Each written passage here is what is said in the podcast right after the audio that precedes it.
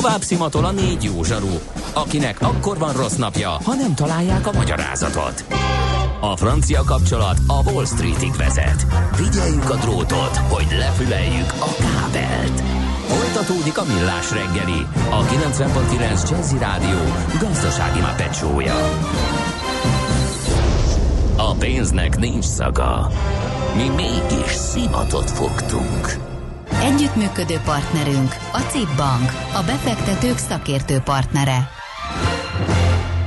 Köszönjük ismét a hallgatókat, ez a millás reggeli, még egy darabig, egészen tízig, itt a 9.9 Jazzin, a stúdióban Kántor Endre.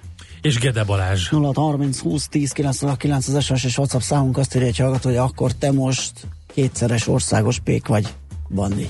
Abszolút. Ugye? Azt mondja, hogy a budai alsórakpart az Árpád hídtól befelé lépésben halad, ezt Fuszek írta nekünk, és azt mondja, hogy színvonalas jó kis beszélgetés, grat az uraknak, ez az előbbi előbbi zeneipari beszélgetésünkre vonatkozik, amit Molnár Gáborral folytattunk, ő volt a vendégünk, a Gold Record Music Kft. tulajdonos vezetője az elmúlt órában. Most viszont megpróbálunk pótolni egy tegnapi műsorelemet, ott vételi problémák, vagy telefonvonal problémák miatt félbe maradt a beszélgetés Katona Csabával a 80 éves Müncheni döntés kapcsán. Erről lesz szó most. Nem ma, és nem mi találtuk fel a spanyol viaszt. Mesél a múlt. A millás reggeli történelmi visszatekintő rovata akkor, abból az időből, amikor pödört bajusz nélkül senki nem lehetett tőzsdeüzér. Érdekességek, évfordulók, események annó. Mesél a múlt. Így trédeltek dédapáink.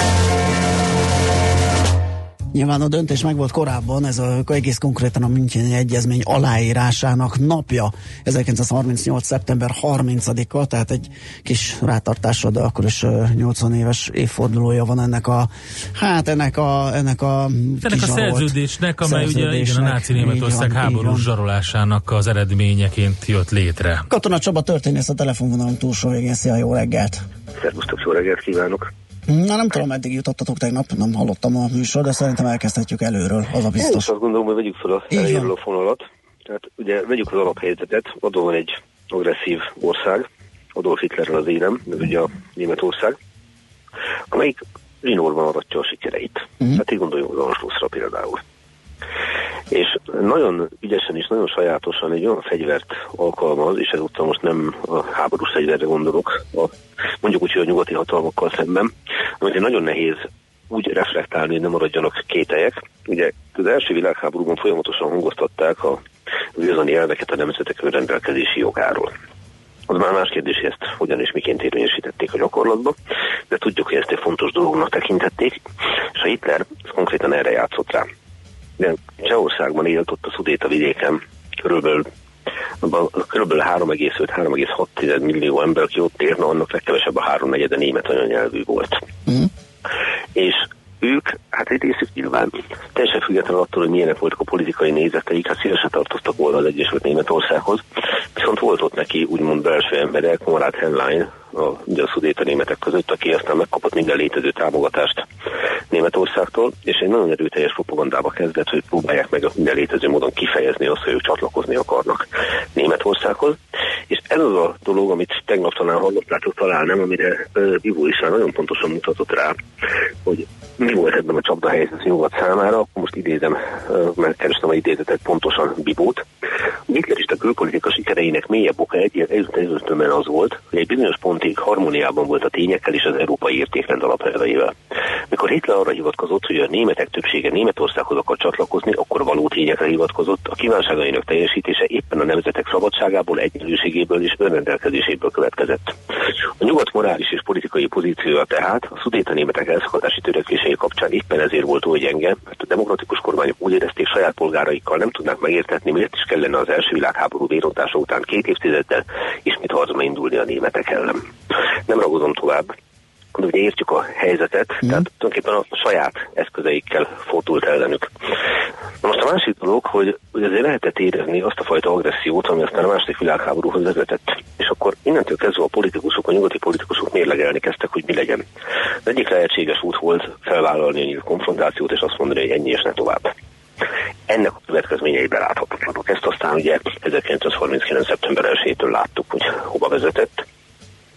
De ezt akkor ők még ugye mérhették föl, hogy uh, van-e arra esély, hogy megfékezzék, és nem mentegetni akarom őket, csak próbálok az ő fejükkel gondolkodni. Ugye. Tegnap is mondtam, hogy empátiával és kritikával kell viszonyulni a dologhoz. Rögtön hozzáteszem, hogy gyakorlat igazol, tehát tévedtek. Winston Churchill ő úgy fogalmazott, hogy uh, Angliának választaniuk kellett itt a Müncheni Egyezmény kapcsán a béke és a szégyen között. Ez ugye egy nagyon súlyos gyakorlati és morális kérdést is felvett. Na most megpróbálták elkerülni azt a fajta nagyobb konfrontációt, azzal, hogy akkor még adunk neki egy picit. Én tegnap azt a hasonlatot használtam, kicsit frivol módon, de most akkor megerősíteném, hogy alapvetően akkor működik jól valami, ha a közös megegyezésen nyúló szabályokat mindenki belső készletésből önként is zarolva tartja be.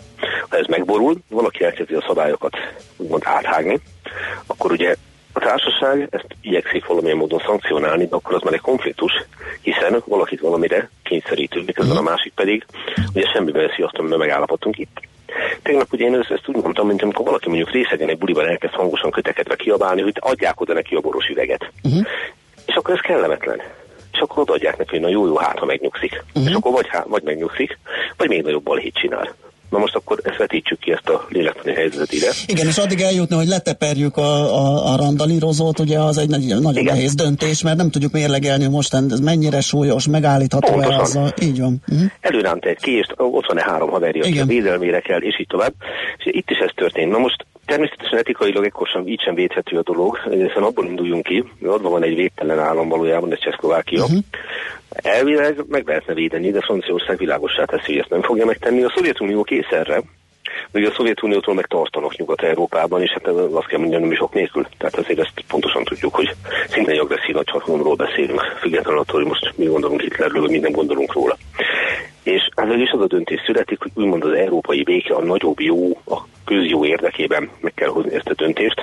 Erről egyébként meg is győzik a csehszlovák vezetést, ezt a meggyőziket azért persze tegyük idézőjelbe, de ők is elfogadják ezt a dolgot. Akkor így ülnek össze Münchenbe, aminek persze az etikátlanságát világosan mutatja, hogy ugye Csehszlovákiának itt nem volt szava. Ami azért, hát ha egyszer róla döntenek, az finoman fogalmazva nem tartozik a korrekt dolgok közé. És ugye ennek a döntésnek aztán számos következménye volt, ezt a cirka 29 ezer négyzetkilométer területet, ezt ugye odaadták. Itt az ott élő emberek többsége ennek tényleg örült, tehát ezt, ezt megint csak ne vitassuk el. Itt azóta is sokat mérlegelni kellene, hogy mi van abban a helyzetben, ha azt látjuk, hogy valakinek proforma igaza van, de pontosan lehet tudni, hogy katasztrófához vezet a dolog. Tehát hol van az a határ, amikor azt mondhatjuk, hogy mostantól kezdve a saját elveinket szem, semmibe kell venni a gyakorlat érdekébe, mert az egész oda vezet, hogy lebontja azt a világot, ahol ezek az elveink érvényesülnek. És ez egy tipikusan ilyen helyzet volt. Ugye az a fajta naivitás, amit Neville Chamberlain képviselt, amikor ott a Hestoni reptéren ugye azt mondta, hogy megvan a béke, és hogy másodszor fordul elő, hogy úgy tér haza egy angol miniszterelnök Németországból, hogy békét biztosít, hogy itt a berlini kongresszusra utalt vissza 1878-ban. Hát ez finoman fogalmazva tévesnek bizonyult. Igen. És ugye aztán pontosan lehetett látni, hogy ugye a maradék Csehszlovákiának is mi lett a sorsa, gondoljuk itt a Bécsi döntésre, akkor arra a keveset emlegetett dologra, hogy a lengyelek rögtön lehasították Pessent, ugye? Uh-huh. Tehát az a Lengyelország, ami aztán áldozatául esik a második világháborúnak, rögtön az elején, hozzátéve megint csak, mert a dolgok árnyoltak, hogy tessen meg lengyel többségű volt. És akkor idővel létrejön ugye a szlovák fasiszta bábállam, József Tiszóval az élen, és hát amikor aztán Hitler tovább lépve, kicsit talán meg is részegülve a saját sikereitől, teljesen egyértelművé teszi, nem az volt a célja, hogy biztosítsa a német egységet, hogy a német polgároknak biztosítsa azt az örömet, hogy Németországhoz tartoznak. Hát ez volt az a pont, amikor kiderült, hogy egy ilyen agresszív viselkedés formával szembe elkerülhetetlen. A háború, és ez vezetette ez a borzalmas világégéshez, aminek hát hála Istennek már jó néhány évtizede vége volt, és néha-néha azt tapasztalom, hogy rengetegen roppant érdeklődéssel foglalkoznak vele, ami rendben is van, mert a világtörténelemnek egy nagyon fontos meghatározó szakasza, de időnként találkozom még azzal a számomra teljesen döbbenetes dologgal is, hogy hát időnként nem ártan egy jó háború, mert akkor a rendet teremt. Hát Igen. szépen, aki ilyet mond, az fogalman is miről beszél. Túl nagy a kényelem, és hosszú ideje van béke, hogy e, ilyen megfordulhat a fejekben, nem, nem érzékelik ezek az emberek ennek a borzalmát pontosan, valószínűleg. Pontosan, tehát ezt túlszoktan lépni, azt képzeljük el, hogy bejönnek fegyveres emberek a lakásomba, azt csinálnak, amit akarnak, vagy elmennek, és esélyem nincs ott bármikor bármi, akár csak jó orvoslatot nyerjek, nem gondolunk bele. Megint is szoktalnék arról, hogy nyilván ezt is megpróbálták elkerülni. De más helyzetet útról világosan látjuk, hogy Hitleri Németország esetében ez lehetetlen volt, hogy elkerüljék. Megpróbálták, nem sikerült, kudarcnak bizonyult ez a politika. Nyilván ebben meg volt a személyes szeret a, a döntéshozóknak. És aztán utána jobb hiány érvényesült a Winston churchill politika, aki ugye nem ígért más, csak vérszerejtéket és könnyeket. És ezt be is tartottam. Hát Csaba, köszönjük szépen, ez megint nagyon izgalmasra sikerült. Jövő héten ismét hívunk. Próbálok majd valami vidámos témát keresni. Igen, ezt, ezt oldani kell majd valamivel. Olyan súlyú döntés volt, amiről lehetetlen nem Így van. megemlékezni. Így van. Reméljük, hogy soha többi hasonlóra sor nem kerül. Bízunk ebben. Köszönjük a beszélgetést, szép napot. Szia. Katona Csaba történésszel beszélgettünk a 80 évvel ezelőtti Müncheni egyezmény aláírásának évfordulójáról. Mesél a múlt robotunk hangzott el. Kövesd a múlt gazdasági és tőzsdei eseményeit kedd reggelenként a Millás reggeliben.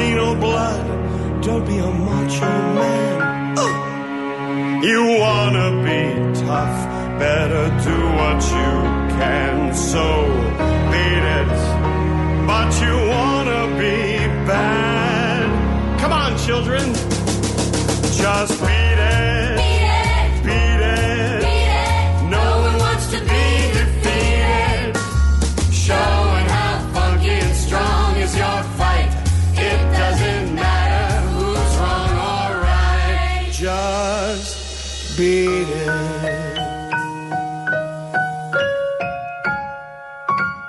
Just beat it.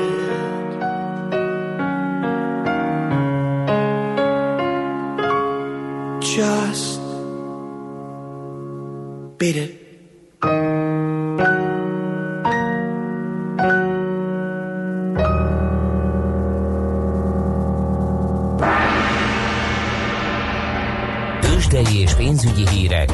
90.9 Jazzin az Equilor befektetési ZRT elemzőjétől.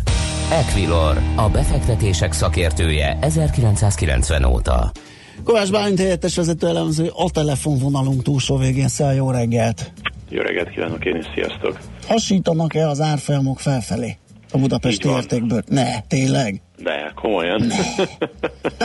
Engem is meglep, de, de örülünk neki. Hát hogy a viharban-e?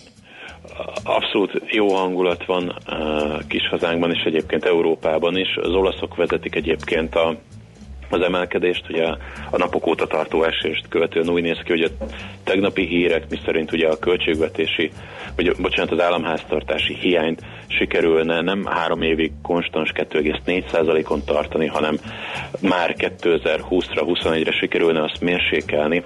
Ezek úgy néz ki, hogy lökést adtak a befektetőknek, és az olasz 10 éves államkötvény hozama is mérséklődött, illetve a tőzsdén is egyfajta optimizmus érezhető, és egyébként Európa szerte is ezt látjuk. Amellett, hogy például a németeknél nincs kereskedés, hiszen ma van a német e- egy, egységnapja, uh-huh. ugye az újraegyesülés Igen. napja, miért a németek zárva tartanak, de ez nem gátolja azt, hogy a magyar piacon emelkedést láthassunk, illetve a forgalom is rendkívül erős, majdnem 2 milliárd forint. Nem mondott, fél óra alatt? Hát ez úristen, mikor volt ilyen utoljára?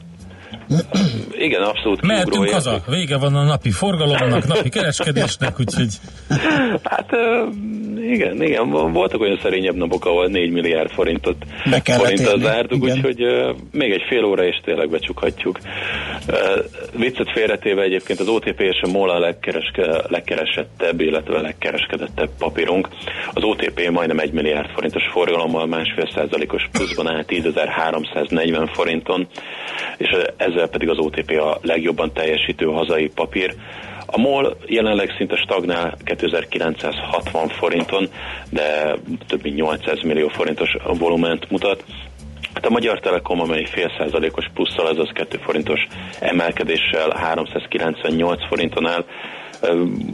Pozitív ez a mai elmozdulás, de én azt gondolom, hogy a tegnap és a tegnap előtti zárás, ami 400 forint alatt történt, azért jelzésértékű, és azt mutathatja, hogy leginkább lefelé mutathat a Telekom iránya, a 380-375 forintos zónába érkezhet.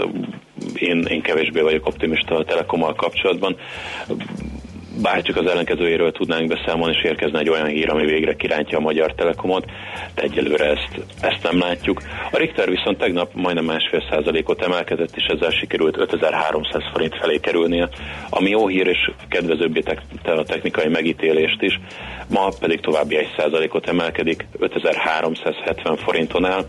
Ez pedig azt mutatja, hogy rövid távon az 5500 forintos szint is elérhető lehet, a Richter esetében ezek alapján egyébként úgy tűnik, hogy a magyar blue chipek kilátásai kedvezőek, kedvezőbbé váltak, egyedül talán a Magyar Telekom, aki uh-huh. lemaradóbb. Mm, és, és nagyjából egyébként ezt láthatjuk, amiben ugye segít minket az is, hogy az olasz befektetők, vagy az Olaszországgal kapcsolatos befektetési félelmek azok csillapodni látsznak. Igaz, hozzáteszem, hogy ha nem az olaszokra, akkor majd a görögökre fogunk figyelni, tehát mindig lesz. Aztán megint az olaszokra. Igen. Igen, igen, mert a görögöknél már jövőre választás lesz, és most újra újabb populista ígéreteket uh-huh. kezdtek pufogtatni. Ott is költségvetési vita zajlik, és az EU-konform mellett úgy néz ki, hogy felsejlik egy második forgatókönyv, amiben már arról van szó, hogy a nyugdíj kifizetéseket nem úgy mérsékelnék, hanem lehet, hogy újabb beengedményeket adnak a nyugdíjasoknak, ami nagy hívószó Görögországban, illetve nem úgy szigorítanának, hanem hanem egyfajta adózási engedményeket adnának. Ugye ez van a második forgatókönyvben, erre pedig azért van szüksége a Syriza pártnak, mert mert az ellenzék a jelenlegi felmérések szerint majdnem 11%-kal vezet, és most már muszáj választás konform ígéreteket puffogtatni, úgyhogy, úgyhogy aggódhatunk majd a görögök miatt is. Egyelőre most az olaszokat nézzük, aztán majd görögöket, de ez a, ennek pedig csak az a kimenete, hogy Európa továbbra is törékeny, és az emelkedés az egyelőre nem áll stabil lábakon, érdemes ezt figyelembe venni európai befektetéseinknél. Jó, forint, mi a helyzet esetleg a kis erősödés tapasztalható a jó hangulatban? Volt. Most már csak múlt időben beszélhetünk, volt egy 10-15 perc, amikor sikerült egy 50 filléres erősödést mutatnia, ez pedig a pártnál jobb kiskereskedelmi uh-huh. adat ra erősödött a forint, aztán ezt le is dolgoztam mostanra. 323 forint pontosan az euróval szembeni kurzus. A dollárral szemben viszont 280 forint alá ért be a forint, 279 forintot kell érte adnunk, és a svájci frankkal szemben is erősödünk, 283 forint 30 félére kurzus. Jó, hát reméljük ilyen jó hangulatban telik végig a kereskedés, meglátjuk majd az árásban mi a helyzet. Köszi szépen a beszámolót, jó munkát, jó kereskedés már, szia! Köszönöm, szép napot kívánok mindenkinek, sziasztok! Kovács Bálint helyettes vezető elemzővel beszéltük át a tőzsdenyítás első fél órájának részleteit. Tőzsdei és pénzügyi híreket hallottak a 90.9 jazz az Equilor befektetési ZRT elemzőjétől. Equilor, a befektetések szakértője 1990 óta. Műsorunkban termék megjelenítést hallhattak. A 90.9 Jazzy garázsába vasárnap reggel 8-kor két órára beparkolunk a legújabb automodellekkel. Tesztelünk, elemzünk és véleményezünk. Emellett szakértőkkel, tanácsokkal, tippekkel segítünk minden autósnak. Jazzy Street. Jazzy Street. Forduljon a 90.9 Jazzy autós műsora után. Érdemes. Minden vasárnap reggel 8-tól a sofőr Bögös Sándor. Rövid hírek a 90.9 Jazzin. Ma kezd tárgyalni az országgyűlés a szargentini jelentés elleni kormánypárti határozati javaslatról. Kocsis Máté a Fidesz frakció vezetője korábban azt mondta, a dokumentumot október közepén fogadhatja el a ház, amely határozatban arra szólítaná fel a kormányt, ne engedjen a zsarolásnak, utasítsa vissza a Magyarország elleni valótlan vádakat, és jogi úton is lépjen fel a csalással elfogadott Magyarországot rágalmazó jelentéssel szemben. Akár 440 forintra is emelkedhet az üzemanyag literenkénti ára jövő év elejére állítják szakértők. A drágulást főként az Iránnal szembeni büntető intézkedések okozzák. Az Európába érkező olajára már négy éves csúcson van. Az áremelkedés ma is megjelenik az üzemanyagok árában. A benzinért 5, a gázolajért 6 forinttal kell többet fizetnünk. Elemzők szerint ezúttal nem a deviza árfolyam, hanem a világpolitika van befolyással a gazdaságra. Interaktív pályaválasztási kiállítást rendez a fővárosi kormányhivatal jövő kedden és szerdán a Hung Expo-n, ahol a fiatalok több mint száz szakmát ismerhetnek meg és próbálhatnak ki. A hetedik szakmáz Budapest kiállításon szakképző intézmények mellett munkáltatók is bemutatkoznak a főként hetedik és nyolcadik osztályos fiataloknak, valamint a szakmaváltás tervezőknek. Rossz nyári főszezon zárt a légi közlekedés, az alacsonyabb bevételekhez magasabb költségek társultak, írja a világgazdaság.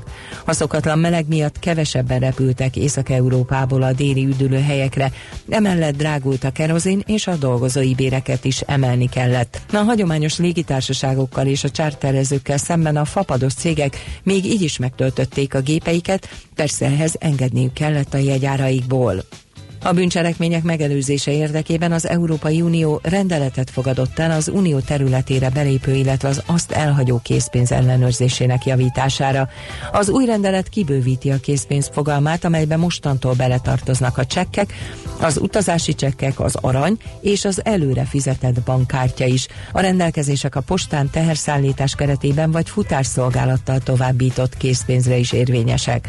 Az unió területére belépő, illetve azt elhagyó minden utas utasnak be kell jelenteni a vámhatóságnál, ha legalább 10 ezer euró értékben készpénzt tart magánál. Annyi áldozata van az indonéziai katasztrófának, hogy tömegsírokat nyitnak, mert az iszlám előírásai szerint a holtesteket a halált követő 24 órán belül végső nyugalomra kell helyezni, de a kutatást a túlélők után még folytatják. Sok helyen még a romok alatt reket hozzátartozók telefonjai adnak le jelet. A természeti csapásnak eddig több mint 1200 megerősített halálos áldozata van, és elképzelhető, hogy ez a szám emelkedni fog, ha a hatóságoknak sikerül elérniük azokat a területeket, amelyeket a földrengés és a cunami megközelíthetetlenné tett. Közben kitört Indonéziában a Szopután tűzhányó és 4 kilométer magas hamufelhőt lövelt a magasba. Áldozatokról egyelőre nincs információ.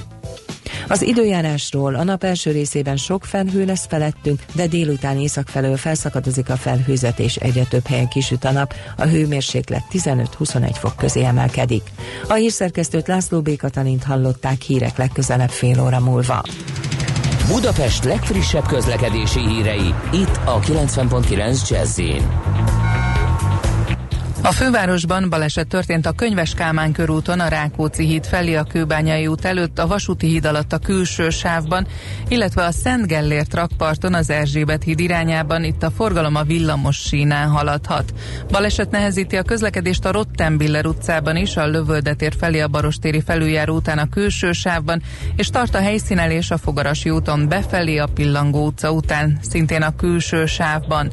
Továbbra is nehezen járhatók a Szélkámán térre vezető utak, az M1-es M7-es közös bevezetője a Budaörsi út, az Egér út, Andor utca útvonal, a Nagyszőlős utca, Bocskai út útvonal és a Hegyalja út, Erzsébet híd útvonal Pest felé, a Nagykörút szakaszonként mindkét irányban, az M3-as bevezető szakasza és a Zuglói bevezető utak, az M5-ös bevezetője a Soroksári út befelé, és a Szerémi út, illetve a Budafoki út is befelé. Irimiás Alisz BKK Info.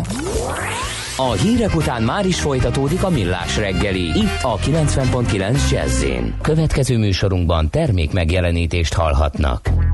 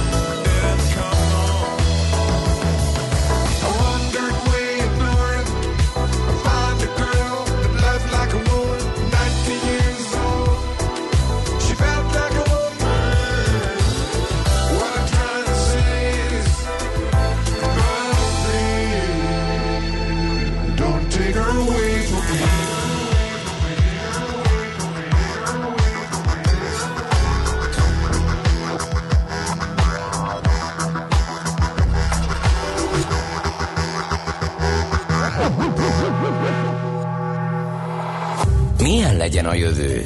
Az oké, hogy totál zöld, de mégis mennyire? Nagyon csúcs zöld? Maxi zöld? Fantasztikusan zöld?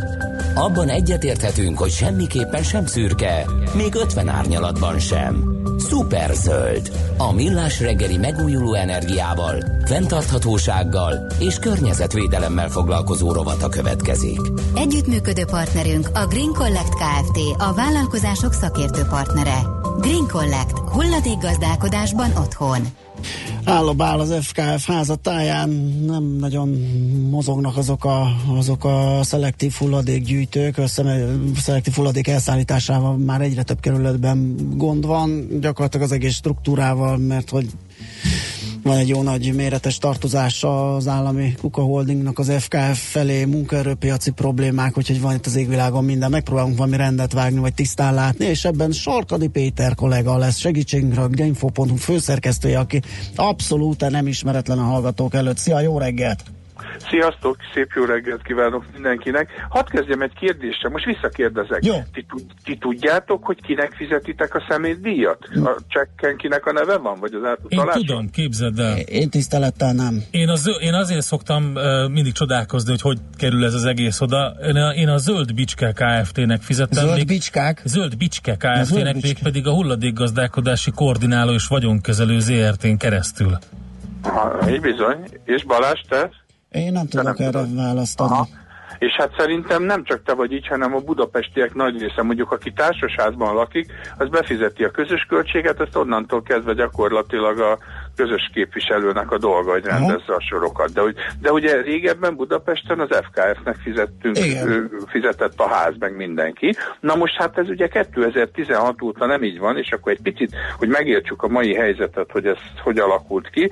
Ugye 2016 április 1-én államosították le tulajdonképpen a hulladékgazdálkodási rendszert. Akkor jött létre ez a bizonyos nemzeti hulladékgazdálkodási koordináló és vagyonkezelő ZRT, az NHKV, köznyelvben ugye ezt hívják Kuka Holdingnak.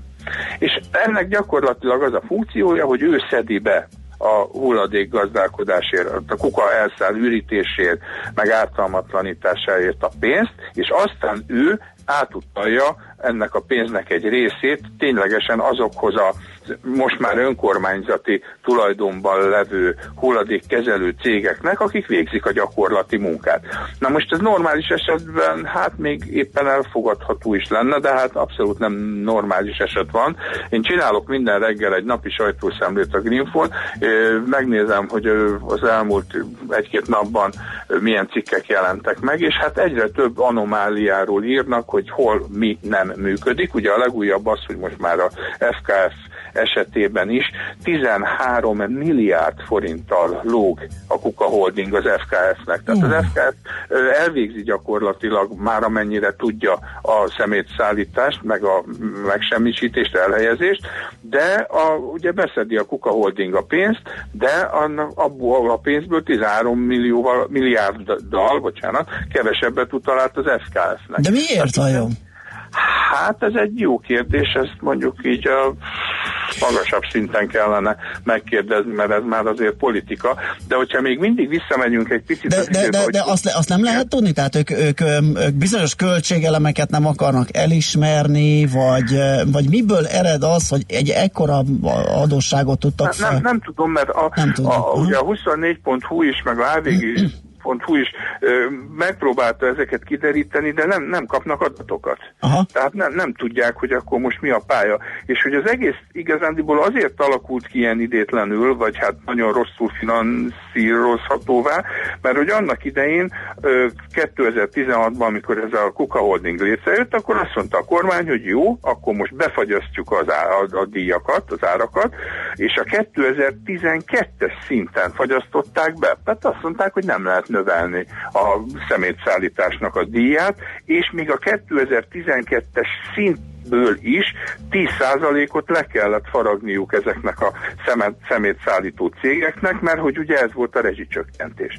És egészen egyszerűen annyira kevés pénz maradt náluk, hogy már az amortizációt se tudják ebből kigazdálkodni. Mm. És akkor olyan, olyan szintre le rohadt gyakorlatilag a rendszer, hogy összesen 26 ilyen nagy önkormányzati hulladékkezeléssel foglalkozó cég van. Ebből például az egyik az a Pest megye, meg Nógrád megye összesen 116 települését, azaz 350 ezer embert ellátó zöld híd régió, és ők, ők annyira kevés pénzt kapnak vissza a Kuka Holdingtól, miközben nap mint nap ugye elvégzik a munkát, hogy volt olyan nap, ezt a HVG-sek voltak lent a telephelyen, amikor reggel a 29 kukás autóból 17 nem indult be. Gyönyörű.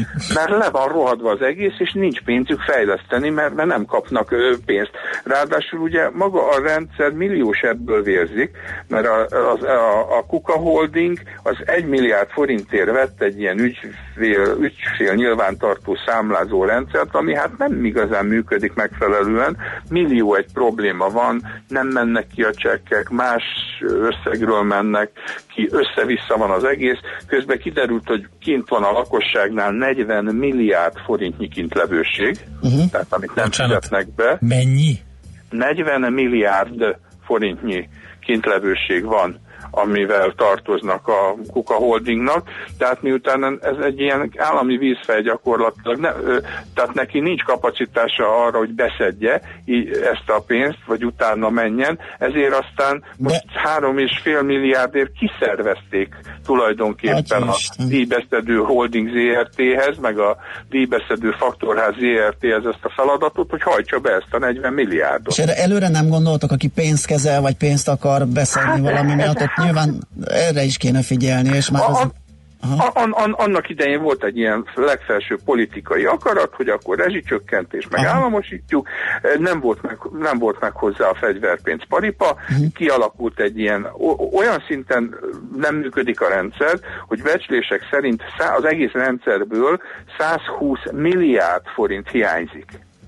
Tehát, hogyha most ezt a 120 milliárdot betennénk, még akkor is egy-két év betelne, amíg visszaállna egy működhető rendszeri az egész. Hát például itt ebben az említett zöld híd régióban, Gödöllő környékén, ott, ott, nem, ott már nincsen ö, lomtalanítás, uh-huh. mert már nem merik az autókat erre a feladatra is felhasználni, mert attól félnek, hogy szó szerint olyan szinten lerohat, hogy már a sima szemétszáll, tehát a kommunális szemétszállítás napi rutinját veszélyezteti, hogyha ők még egy ilyen plusz feladatot ellátnának. Innentől kezdve tudod, mi lesz, megy az árokpartra minden. Igen. Ahogy a... jó magyar szokás szerint ez Mint szokás. ahogy a szelektív szigeteket is összemoslékoljuk, ugye mindenféle hát egyéb igen, szeméttel, igen, és igen, gyanítom, igen. hogy a megszüntetésük is e, e, e, emiatt miatt lehet? Mert hogy akkor hát annak idején ugye ez volt az egyik indok, Igen. de egyébként normális esetben én személy szerint azt mondom, hogy sokkal jobb ez a házhoz jövő rendszer, amit bevezettek,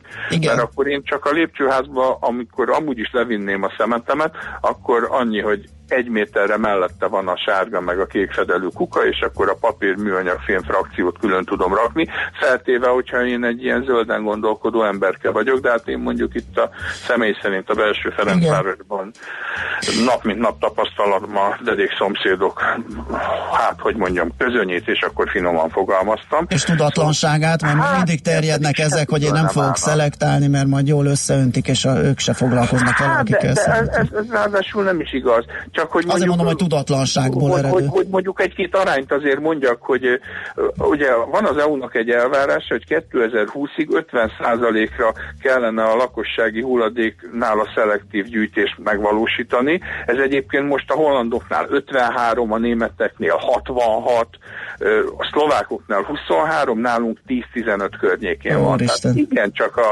a sereghajtók vagyunk ebben, ebben a, az ügyben is, úgyhogy lenne még bőven mit csinálni, erre egyébként még mondjuk az Unió is adna pénzeket, de hát hogyha az egész rendszer igazándiból nem nagyon működőképes, akkor nem nagyon tudom, hogy mit lehetne csinálni, pedig még a hazai forrásból is lenne pénz, mert ugye, hogyha te veszel ö, festéktől kezdve élelmiszert, csomag, tehát a csomagoló anyagokra is például van termékdíj. Igen. Amit te, mint vásárló megfizetsz pár fillérenként.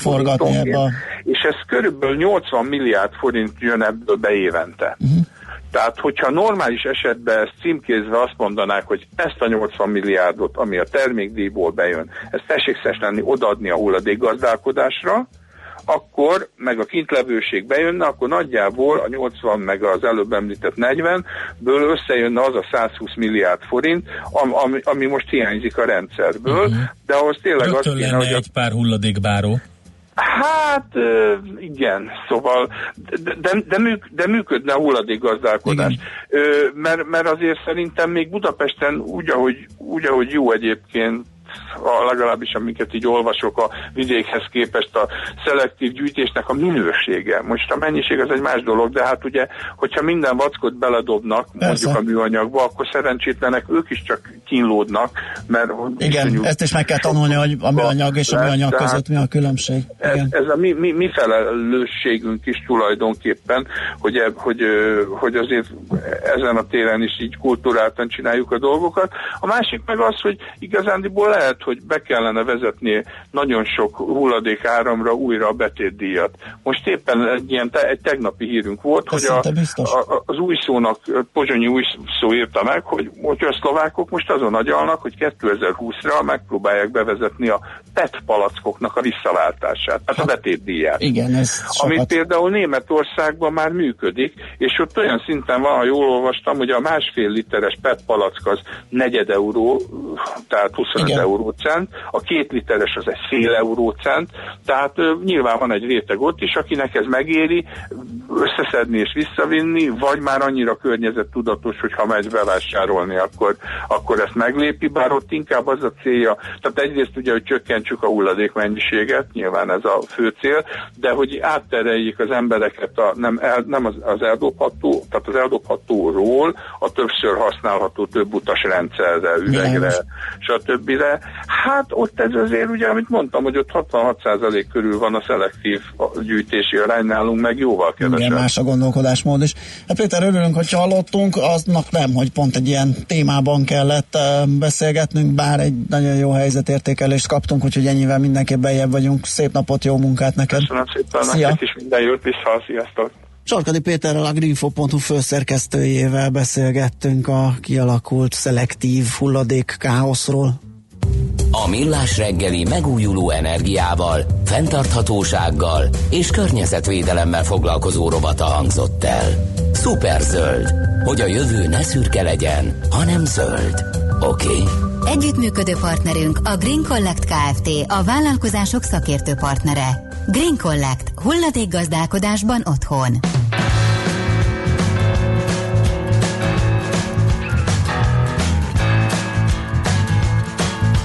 Just out of school where I didn't learn much.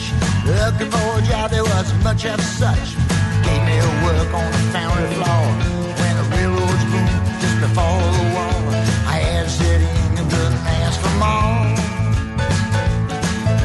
I hammered those spikes out of molten ore, and Union Pacific was screaming for more. Shoulders got big and my back got strong. Swinging that hammer all day long, and the trains kept the work went on. Railroad spikes, railroad spikes, hammer, hammer, hammer those railroad spikes. Railroad spikes,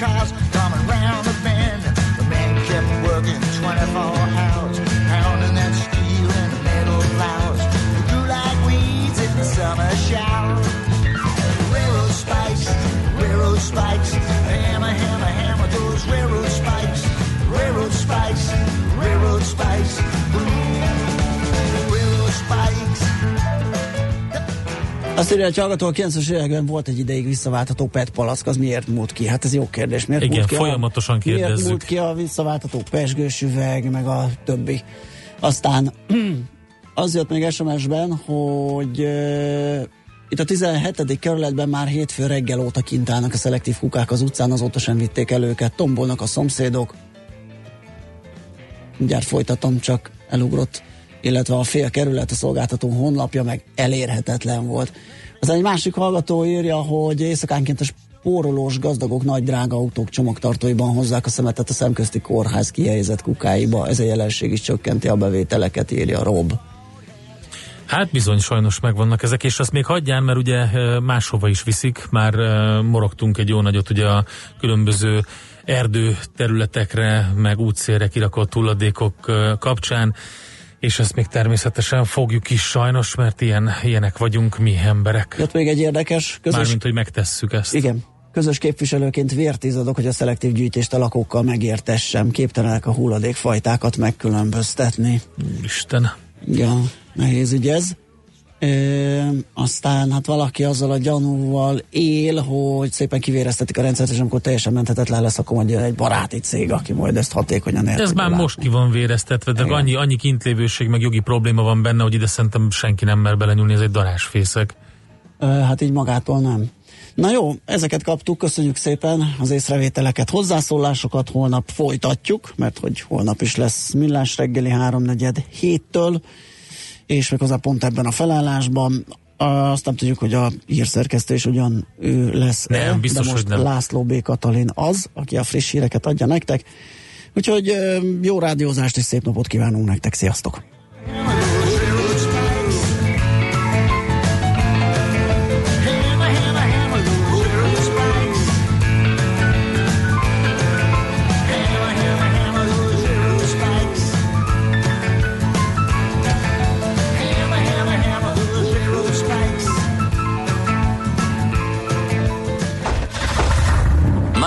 Véget ért ugyan a műszak, a szolgálat azonban mindig tart, mert minden lében négy kanál. Holnap reggel újra megtöltjük a kávés bögréket, beleharapunk a fánkba és kinyitjuk az aktákat. Addig is, keressetek minket az arcaktákban, a közösségi oldalunkon. A mai adás podcastjét pedig holnapunkon. Millás reggeli, a 90.9 Jazzy Rádió gazdasági mapetsója. Ha csak egy műsorra van időd idén, tégy róla, hogy ez legyen az. Csak egy dolog lenne még. Együttműködő partnerünk a CIP Bank, a befektetők szakértő partnere.